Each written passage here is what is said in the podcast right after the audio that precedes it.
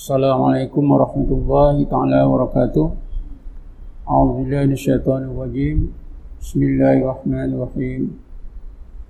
Alhamdulillahil qail wa huwa ma'akum aina ma kuntum. Asyhadu an la ilaha illallah wahdahu la syarika lah. Wa asyhadu anna Muhammadan abduhu wa rasuluh. Allahumma salli ala sayyidina Muhammadin nuril anwar وعلى آله الأظهار وأصحاب الأحيار وسلم تسليما كثيرا. اللهم نور قلوبنا بنور هدايتك كما نورت الأرض بنور شمسك أبدا أبدا برحمتك يا أرحم الراحمين. Tuan-tuan dan puan-puan yang dirahmati Allah sekalian, Alhamdulillah malam ini saya dapat hadir sama dengan tuan-tuan dalam kuliah maghrib ini mudah-mudahan kehadiran kita menjadi satu sebab kita dikurniakan oleh Allah. Taufik dan hidayatnya.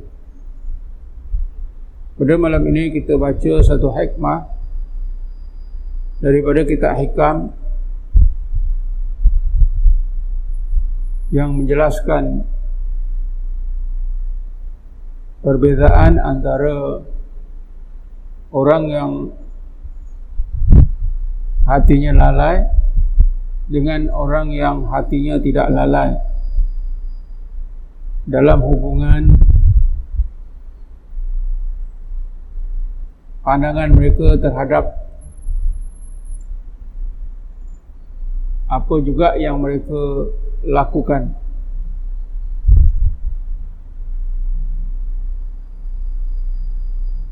Ibnu Athaillah menyebutkan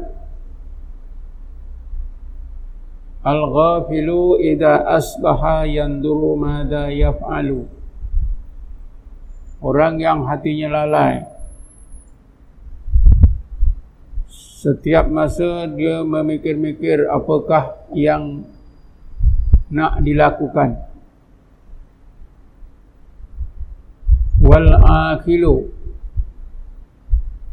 orang yang hatinya sedar. Setiap masa yang duru madza yaf'alullah bi madza yaf'alullahu bihi. Setiap masa dia akan memikir-mikir apakah yang Allah akan lakukan terhadap dirinya Sebelum saya uraikan maksud hikmah ini terlebih dahulu saya ingin mengulang apa yang ingin mengulang secara ringkas apa yang telah saya sebutkan dalam dua kuliah yang lepas. Karena hikmah yang kita baca ini ada kaitannya dengan dua kuliah yang lepas.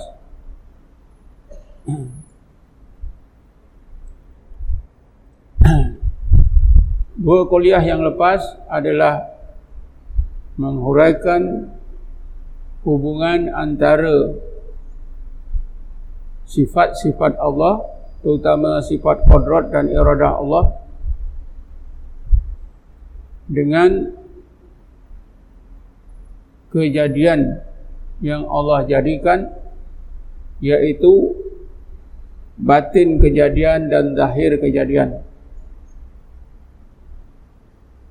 Didasarkan kepada ayat yang terakhir daripada surah Yasin. Bismillahirrahmanirrahim. Subhanalladzi biyadihi. Malakutu kulli syai'in wa ilahi turja'un maka maha sucilah Allah yang di dalam genggaman kodrat dan iradahnya. Kekuasaan dan kehendaknya. Malakut tiap-tiap sesuatu. Kepadanya lah kamu dikembalikan. Saya telah sebutkan dalam dua yang lepas bahawa kita perlu menelitikan hubungan antara tiga kalimah iaitu kalimah pertama biyadihi makna dari segi bahasa maknanya dari segi bahasa ialah di tangan Allah. Tapi telah ditakwilkan oleh ulama ahli sunnah wal jamaah makna tangan Allah itu ialah kekuasaan Allah dan kehendaknya atau makna-makna lain yang sesuai dengan sifat-sifat Allah Subhanahu wa taala. Sudah saya terangkan bahawa orang-orang sufi mengistilahkan alam sifat-sifat Allah itu ialah alam jabarut.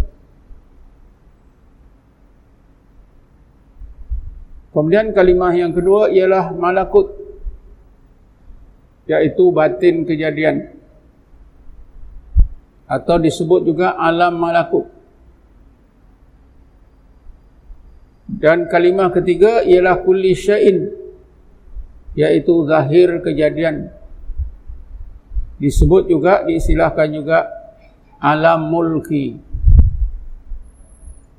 Jadi kalau kita lihat daripada sifat-sifat Allah turun kepada kejadiannya batin kejadian dan zahir kejadian maka kita nampaklah daripada alam jabarut melempah ke alam malakut berakhir di alam mulki di alam zahir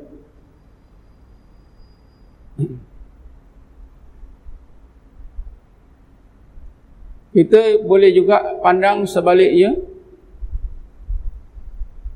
iaitu daripada alam zahir, alam mulki atau kulli syai'in meningkat kepada alam malakut dan meningkat kepada alam jabarut. Kalau kalau pemikiran kita memandang daripada sifat-sifat Allah, kodrat dan iradah Allah turun kepada alam malakut dan berakhir di alam mulki. Ini dinamakan tanazul diistilahkan tanazul.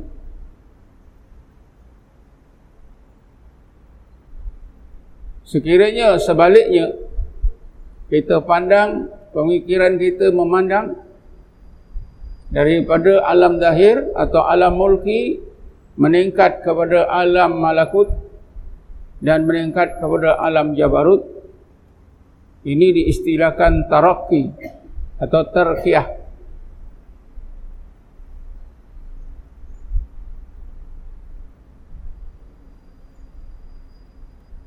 bagi seseorang yang akalnya tajam, pandangannya tajam, dia akan nampak bahawa bila dipandang daripada atas ke bawah, daripada sifat-sifat Allah, kodrat dan iradah Allah, langsung kepada alam malakut dan alam zahir, ternyata kedua-dua lapis kejadian Allah alam malakut dan alam mulki atau batin kejadian dan zahir kejadian adalah semuanya rahsia. Atau semuanya itu adalah fenomena. Sifat-sifat Allah Subhanahu wa taala. Sehingga mungkin terasa makhluk itu tidak ada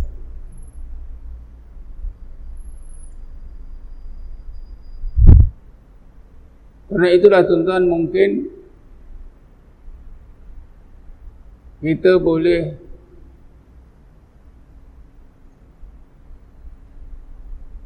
tersalah dan tersesat sehingga mungkin kita boleh mengatakan semuanya itu adalah Allah.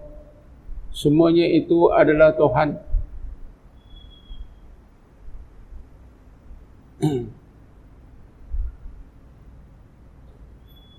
Kalau kita telitikan daripada bawah ke atas, daripada alam zahir, alam batin dan kepada sifat-sifat Allah, pun juga akan mengelirukan kita bahawa makhluk itu juga seolah-olah macam Allah. Kerana itulah tuan-tuan di dalam sejarah Islam berlakulah kekeliruan di kalangan setengah orang memahami hubungan antara Allah dengan makhluk. Sehingga timbul dua gulungan yang dianggap keluar daripada Islam yaitu gulungan ittihadiyah dan gulungan hululiyah.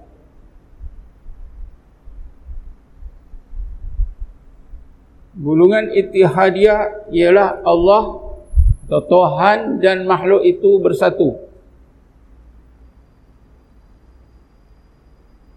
Gulungan hululiyah Tuhan dan makhluk itu mesra. Seperti mesranya misalnya garam atau gula bila disebatikan dengan air dua, dua, dua, kedua-dua gulungan ini sudah di, sudah diterangkan oleh semua lapisan ulama sebagai gulungan yang sesat. Sebab itulah orang-orang sufi tuan-tuan memberi panduan kepada kita. Sama ada kita memikir daripada atas ke bawah atau sebaliknya daripada bawah ke atas. Taklah kita berpegang dengan kaedah Ar-Rabbu Rabbu wa in tanazzala. Maknanya Allah itu tetap Allah. Tidak serupa dengan makhluk. Sekalipun fenomenanya Nyata Melempah daripada sifat-sifat Allah alam jabarut ke alam malakut ke alam mulki. War wal abdu abdu wa in taraka. Makhluk itu tetap makhluk. Walaupun makhluk itu kelihatan. Kelihatan dalam pemikiran kita bahawa makhluk itu juga makhluk itu juga adalah sebahagian daripada fenomena Allah Subhanahu wa taala. Jadi maknanya tuan-tuan kita hendaklah menganggap Allah itu tetap Allah dan makhluk itu tetap makhluk. Makhluk itu tidak serupa dengan Allah subhanahu wa ta'ala. Tadi mula-mula saya bercakap tadi, saya ada bacakan satu ayat yang juga boleh mengelirukan fikiran kita. Bismillahirrahmanirrahim. Wa huwa ma'akum ainnama kuntum. Allah Allah dan Allah itu serta kamu di mana pun kamu berada.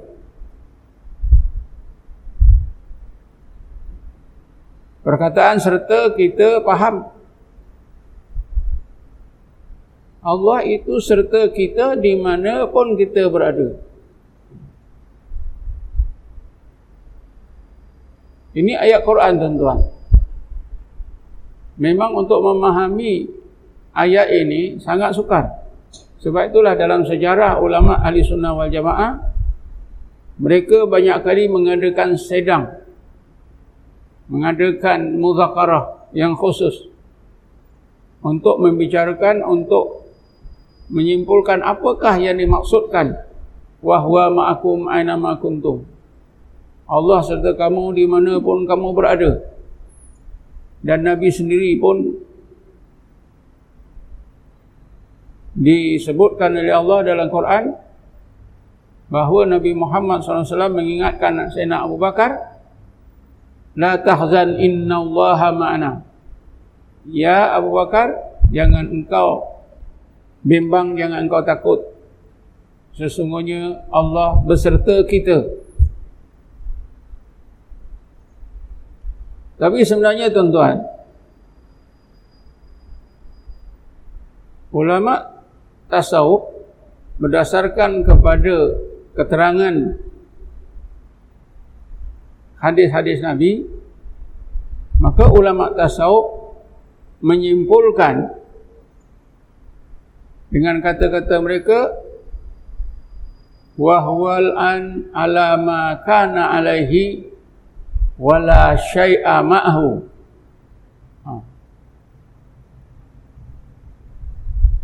dalam Quran Allah sebutkan bahawa Allah itu beserta kita. Tapi jangan terbalik. Kita tak boleh kata kita serta Allah. Karena dalam Quran disebutkan wahwa ma'akum aina ma kuntum. Allah serta kamu di mana pun kamu berada. Dan ayat Quran juga menyebutkan ucapan Nabi Muhammad, nasihat Nabi Muhammad kepada Abu Bakar, La tahzan inna Allah ma'ana. Sesungguhnya Allah serta kita. Tetapi ulama tasawuf telah menyimpulkan berdasarkan kepada hadis-hadis Nabi apa yang mereka simpulkan wahwal an ala ma kana alaihi wala syai'a ma'ahu. Allah itu seperti dahulu juga. Maha asa. Wala syai'a ma'hu tidak ada sesuatu yang berserta dengannya.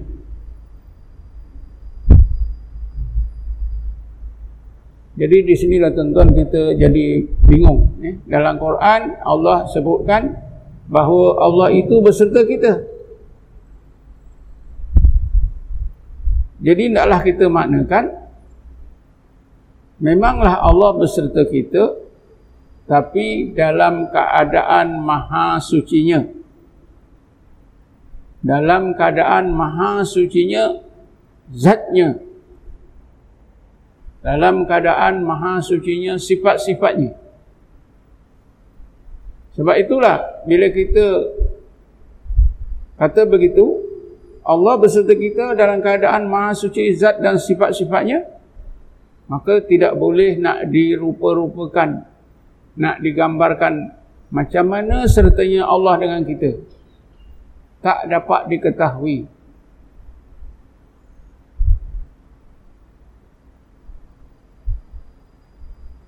Sebab itulah ulama tasawuf tadi menyimpulkan bahawa Allah itu tetap maha asa tidak ada sesuatu yang berserta dengan Allah Subhanahu wa taala Maha asanya Allah itu disebut dalam Quran dengan wahdah. Dengan ahad atau ahadiyah. Dengan wahid. Atau wahidiyah. Wahdah wujudnya Allah sebelum Allah menjadikan makhluk.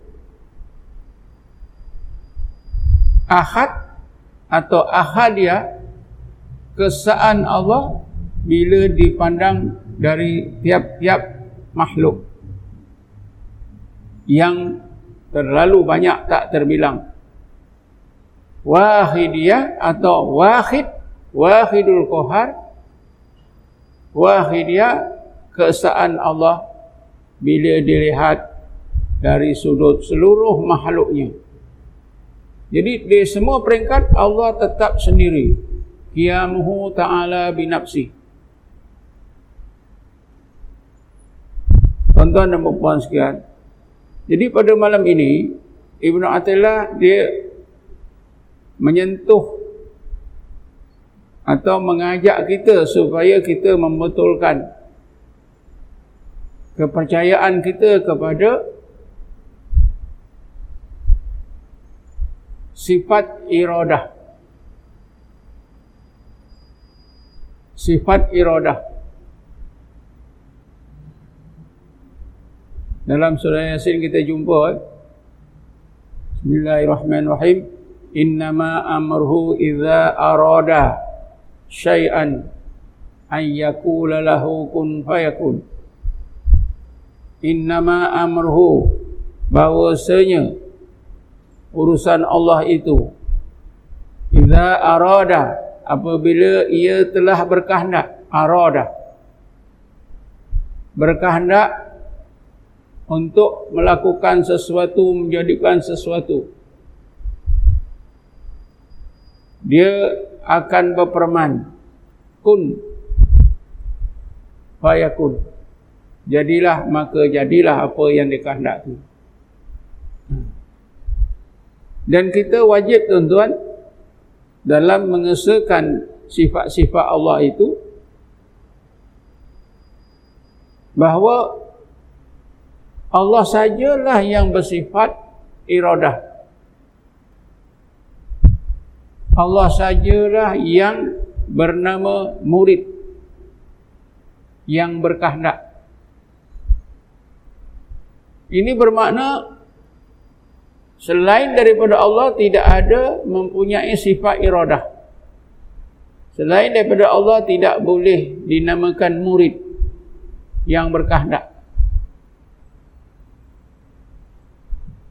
Kalau tak boleh dinamakan murid, namakan apa? Dinamakan murad yang dikehendaki.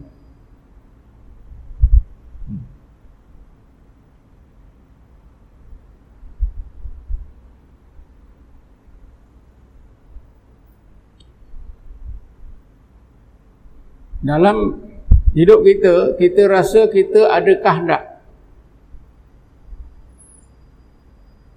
dan kita tengok makhluk-makhluk hidup yang hidup yang lain pun ada kehendak berbagai jenis binatang kita nampak ada kehendak ikan-ikan di laut pun kita nampak macam ada kehendak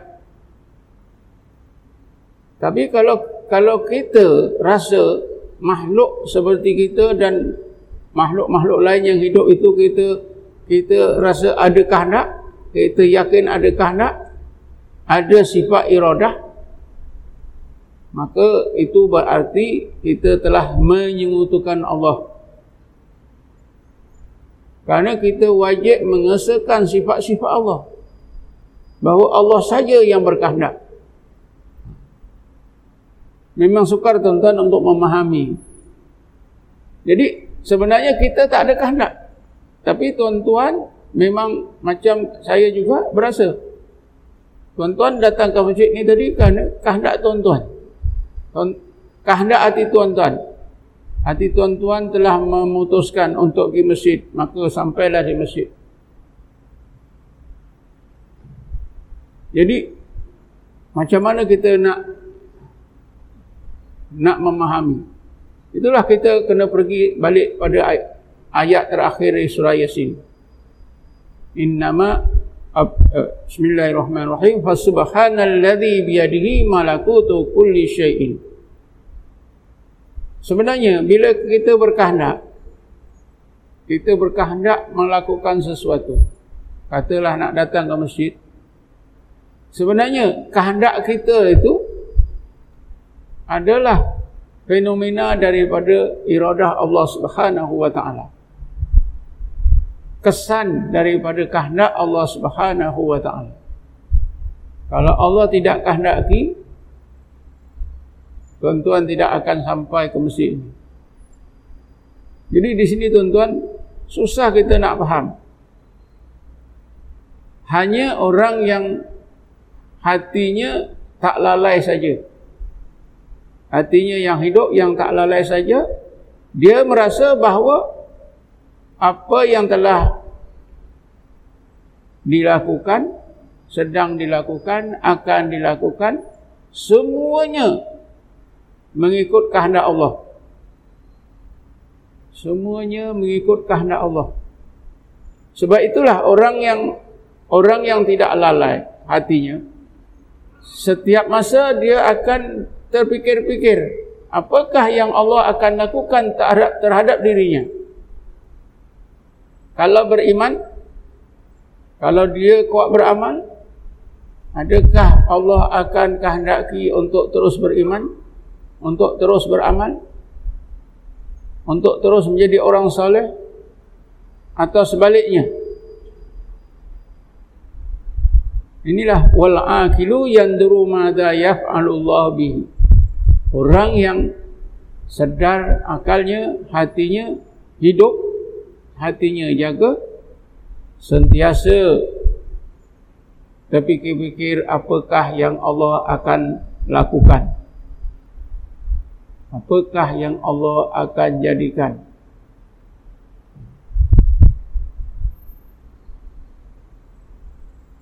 Jadi di sini tuan-tuan kehendak kita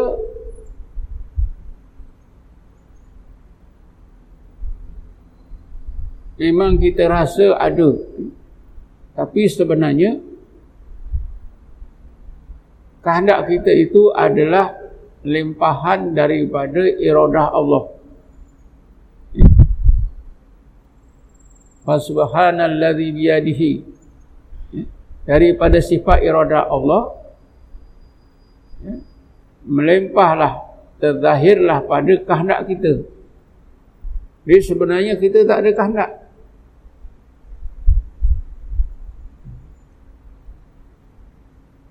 Tapi oleh kerana kita hidup di alam nyata, maka kita rasa kita ini ada kehendak.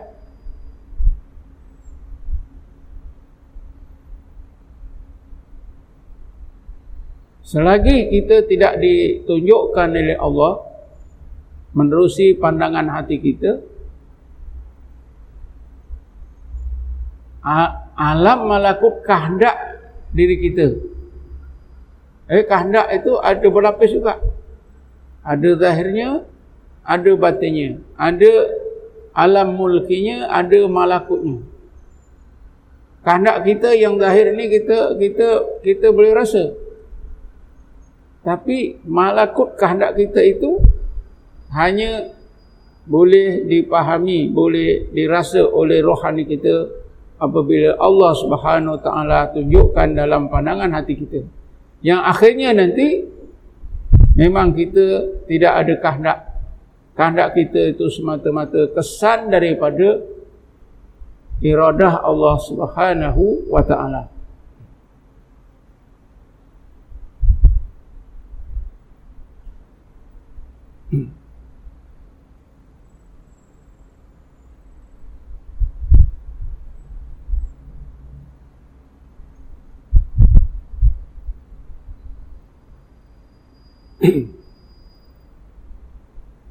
Bagaimanapun tuan-tuan ya, kita janganlah lupa ya, surah Yasin itu dimulai dengan Fasubhanalladzi maka maha suci Allah. Walaupun kehendak kita itu merupakan fenomena kehendak Allah, kesan daripada kehendak Allah atau bahasa Arabnya mazhar daripada kehendak Allah tempat nyatanya kehendak Allah maka hendaklah kita bezakan antara kehendak kita dengan kehendak Allah Subhanahu wa taala.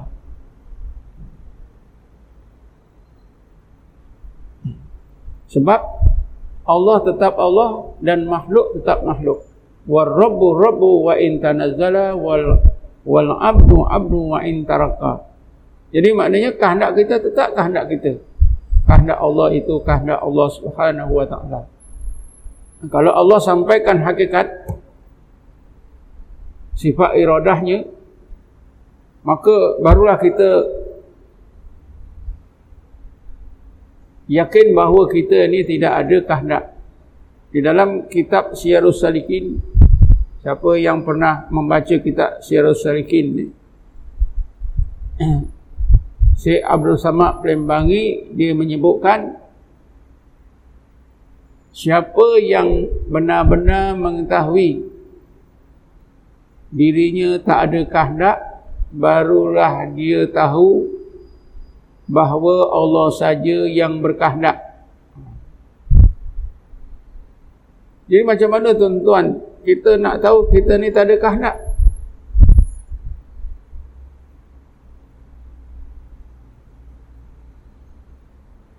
Caranya sama saja eh. Tidaklah kita dikurniakan oleh Allah kita dapat kurnia daripada Allah memandang malakut kehendak kita bila bila Allah tunjukkan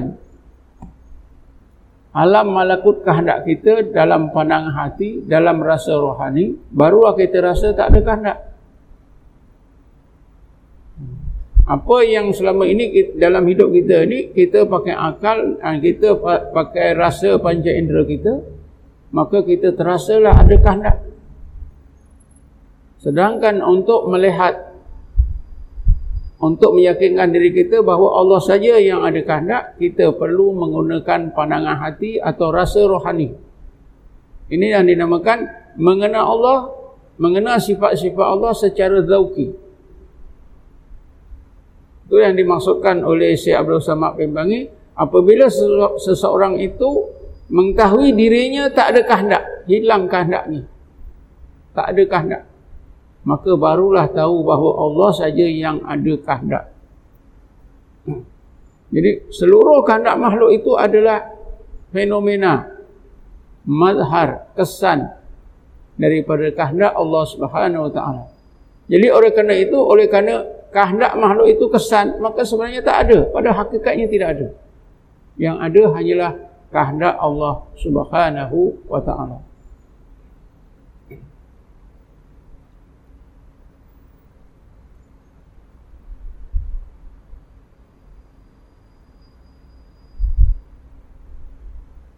Jadi kita baca sedikit ya tuan-tuan apa yang disebutkan oleh Ibnu Ajibah ya.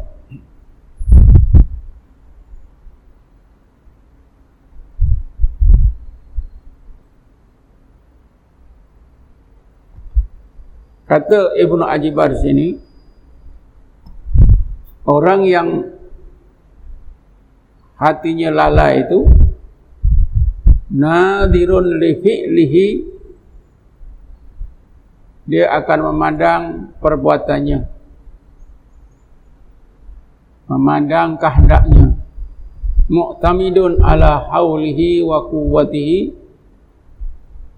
Bergantung kepada daya dan kekuatannya.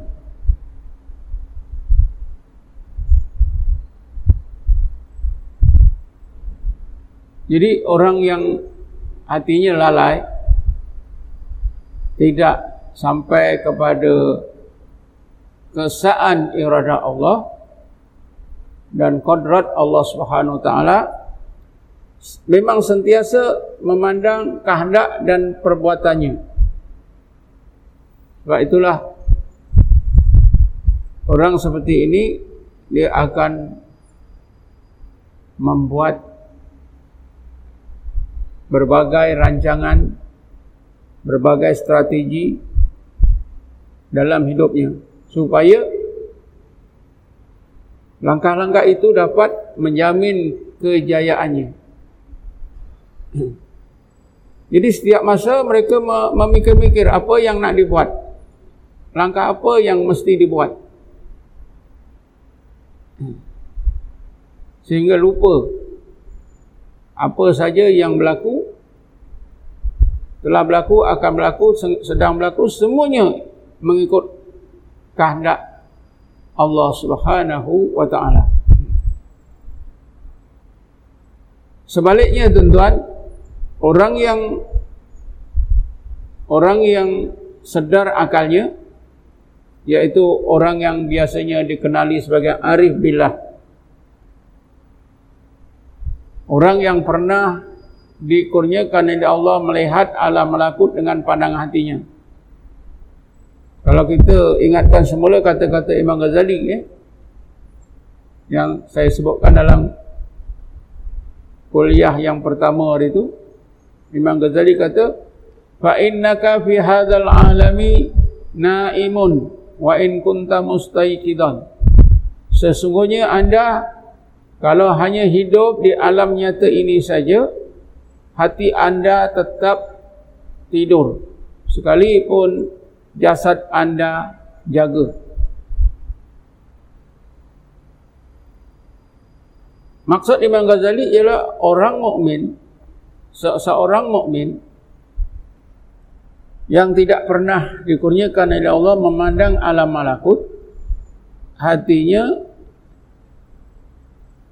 tetap berada dalam keadaan lalai, tidur, sekalipun tubuhnya berjaga hidup ke sana kemari. Orang seperti inilah Orang yang dinamakan orang yang lalai hatinya. Mereka bukanlah tidak belajar ilmu tauhid. Mereka belajar ilmu tauhid. Banyak mungkin banyak kitab-kitab yang telah dibaca. Mungkin sudah ada kelulusan. Tapi selagi pandangan hatinya tidak pernah dikurniakan oleh Allah memandang alam malakut maka hati orang itu tetap lalai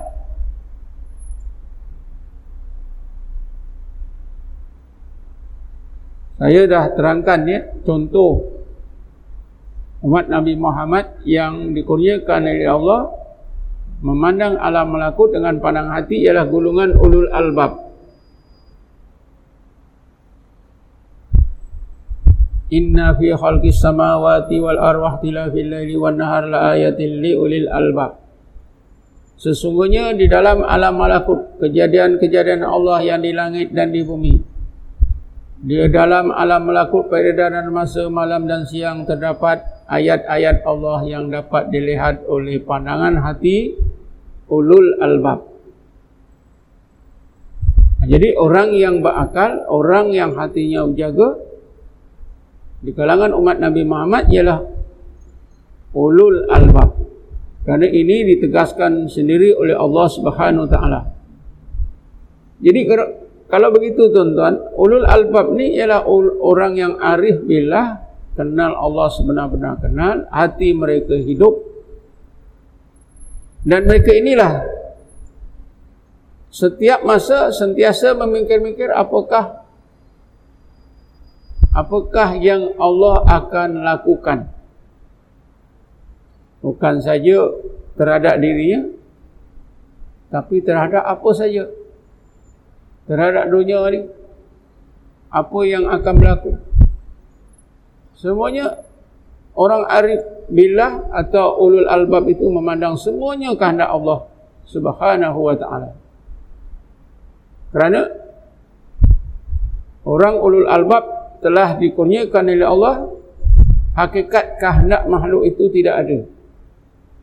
Kehendak makhluk itu adalah kesan daripada kehendak Allah Subhanahu wa taala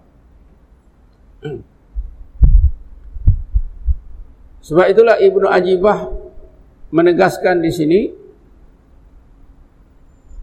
orang yang arif bila itu tasarrufuhu billah wa minallah wa ilallah. Ungkapan ini sudah selalu juga kita baca. Sudah saya terangkan banyak kali dalam kuliah-kuliah saya di sini. Tasarrufu urusan atau pekerjaan atau perbuatan orang-orang yang arif billah. Seperti ulul albab itu dirasakan dengan Allah dengan kehendak Allah dengan kodrat Allah billah. Wa minallah daripada Allah wa ilallah kepada Allah semata-mata.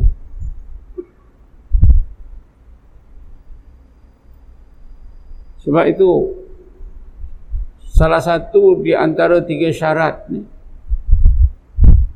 ibadat kita ini diterima oleh Allah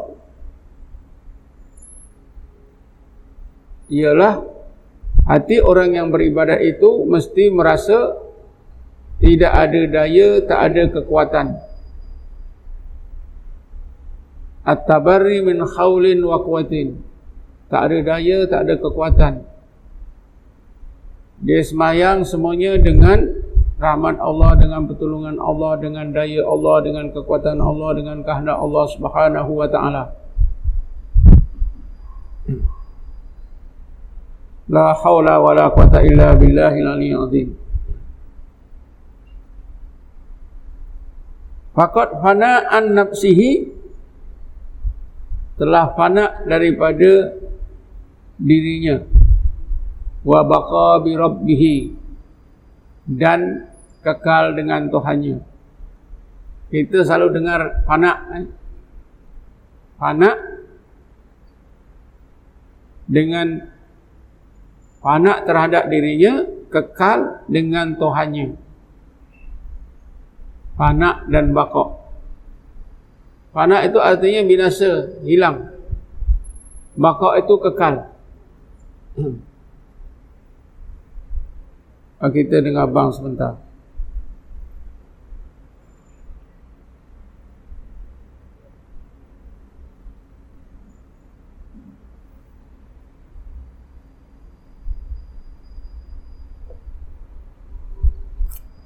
A'udzubillahi Bismillahirrahmanirrahim. Tuan-tuan dan puan sekalian kita sambung sebentar ni. Untuk menyampurnakan apa yang saya baca yang terakhir tadi ni.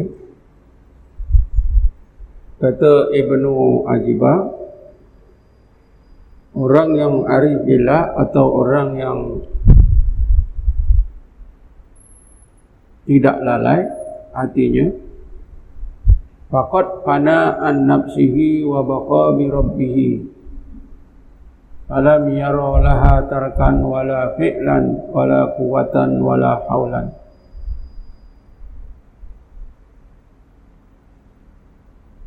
Orang yang arif billah itu telah fana daripada dirinya dan kekal dengan Tuhannya. Ini ungkapan ini tuan macam kita faham tapi sebenarnya sukar untuk memahami. Anak daripada diri. Anak daripada diri itu ada kemungkinan daripada wujudnya diri. Ada kemungkinan daripada kehendak diri.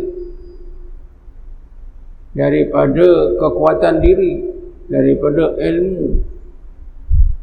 Contohnya eh Nabi Musa difanakkan oleh Allah mengenai wujudnya diri dan wujudnya kejadian-kejadian yang Allah jadikan ini.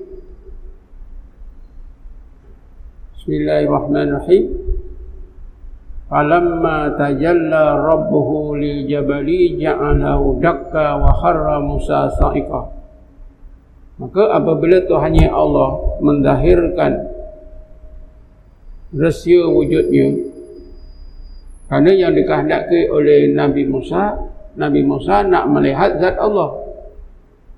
Tapi yang Allah kurniakan kepada Nabi Musa ialah rahsia sifat wujudnya saja.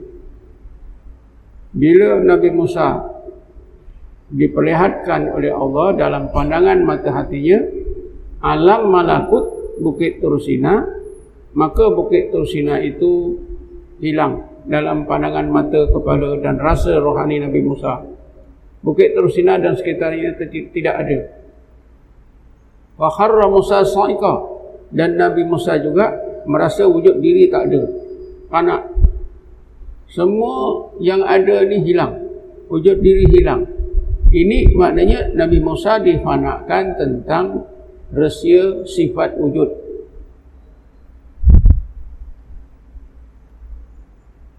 maknanya rahsia wujudnya zat yang wajibal wujud. Tetapi orang-orang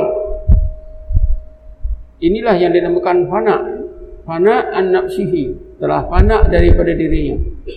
Wujud diri tadi. Kemudian orang-orang ulul albab difanakan oleh Allah mengenai perbuatan Allah. Kodrat dan iradahnya. Ilmunya yang sempurna. Sebab orang-orang ulul albab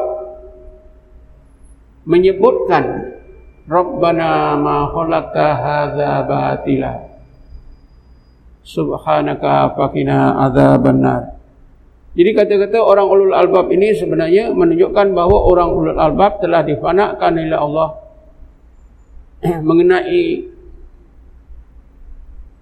kodrat mengenai apa kekuatan diri, kehendak diri ilmu diri hilang Terasalah orang-orang ulul albab ni tidak ada kehendak, tak ada kodrat, tak ada ilmu. Lemah. Karena Allah tunjukkan semata-mata kodrat dan iradahnya. Jadi orang ulul albab itulah orang yang telah anak daripada sifat-sifat diri. Perbuatan diri, kehendak diri. Wa baqa bi rabbihi kekal hatinya memandang wujudnya Allah. Kalau Nabi Musa kekallah dalam hatinya itu memandang wujud Allah. Bahawa zat yang wajib wujud itu hanya Allah. Zat yang wajib wujud hanya Allah.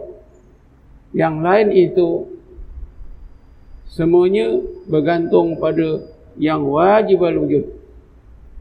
Sama juga orang-orang ulul albab apabila mereka ini dikurniakan oleh Allah difanakkan dari dari sifat uh, kehendaknya sifat apa itu rasa kekuatannya hilang kehendaknya hilang ilmunya hilang kekuatannya hilang maka di, maka orang ulul albab itu merasa yang ada hanyalah kodrat dan iradah Allah ilmu Allah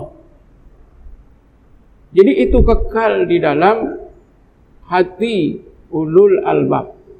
Inilah yang dimaksudkan faqad fana an nafsihi wa baqa bi rabbih. Karena telah diberi pengalaman rohani yang begitu hebat oleh Allah.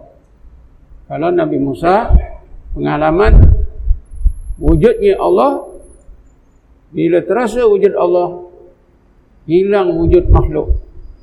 Ulul albab dirasakan oleh Allah okay, kodrat dan iradah Allah maka hilanglah kehendak diri kekuatan diri maka yang dipandang dalam pandang hatinya hanyalah kodrat dan iradah Allah Subhanahu wa taala sebab itulah mereka ini tidak merasa adanya adanya kehendak adanya perbuatan diri tidak ada daya dan tidak ada kekuatan.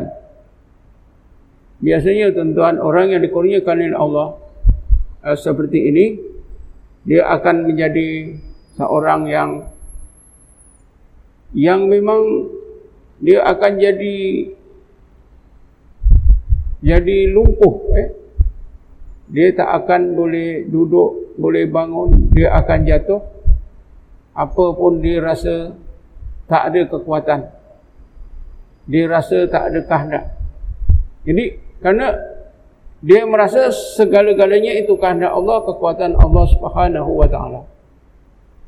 Jadi itulah makna panak daripada dirinya dan kekal dengan Tuhannya Allah Subhanahu wa taala jadi orang yang seperti ini setiap masa sentiasa memandang apakah yang Allah akan lakukan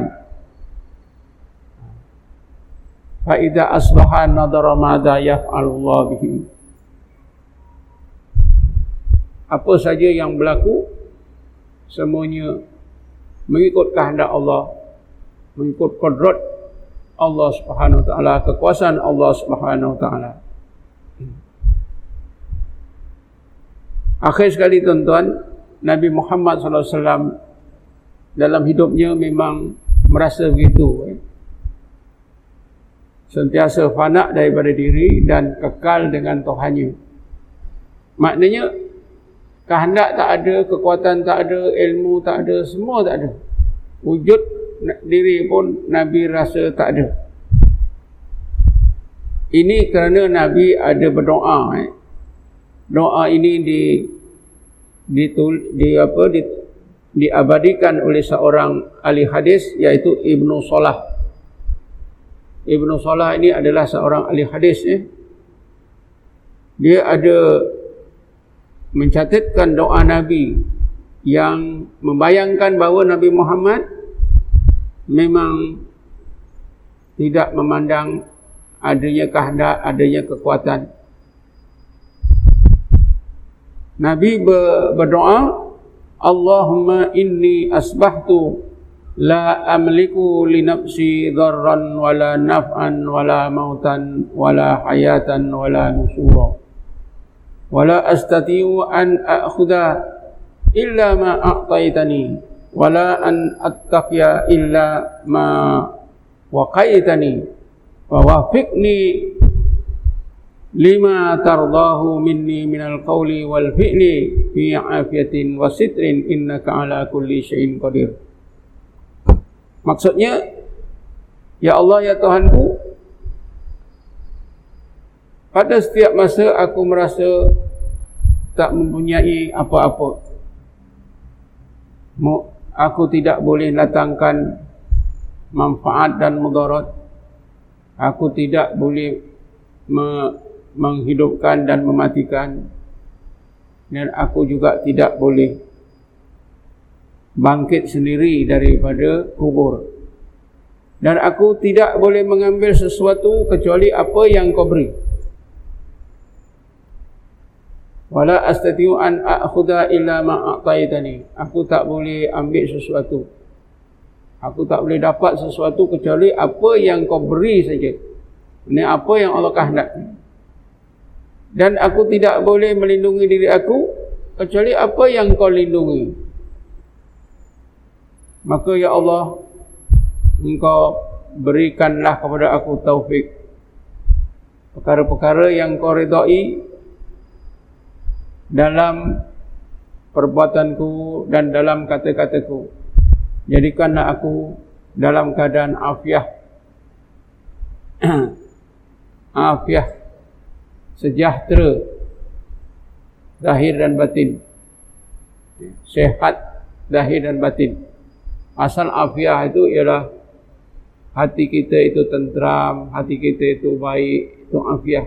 Tapi kadang-kadang mengandungi juga afiah ini sehat zahir dan batin kita wasitrin dan dalam dalam perlindungan penutupan yang sebaik-baiknya kerana engkau adalah Tuhan yang maha berkuasa ke atas tiap-tiap sesuatu.